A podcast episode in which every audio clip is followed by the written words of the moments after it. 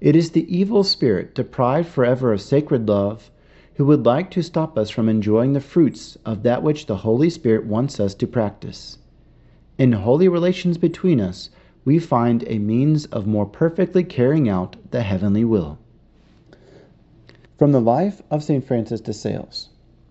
On the following day, November 12, 1622, before leaving his daughters, Francis de Sales spent some time with each one individually especially the good lay sister, Sister Claude Simplicine Fardel. Their talk was gracious and edifying. As soon as she saw him, the good woman burst into tears, and the saint wanted to know the reason for this. With her usual simplicity, she replied, "O my Lord, you are going to die this year." "What are you saying, my daughter?" replied the bishop, looking at her with a smiling and gentle face is that I will die this year? Yes, my lord, replied the sister, but I am going to pray and ask God and the Madonna to see that this does not happen. Ah, my daughter, replied the holy bishop, do not pray for me for this, because I would not do it myself. The good sister then said, But I will pray hard to the Lord and the Madonna to put it off for a few more years, leaving you to console your poor daughters, to complete the setting up of the Institute and for the good of the whole church.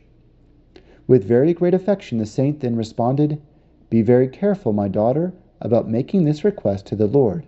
I really beg you. After all, would you not be happy to see me going to my rest?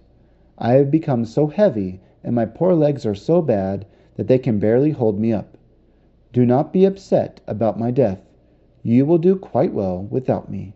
You have the constitutions of the order that set out your duties in detail. I leave you our Mother Chantal, who will be able to handle everything. My daughter, you must not place your trust in mortal beings, but in a living God, who gives all that is necessary with a generous hand. It is not the ones who sows and waters who makes plants grow and bear fruit, but God alone, who blesses our efforts and renders them successful.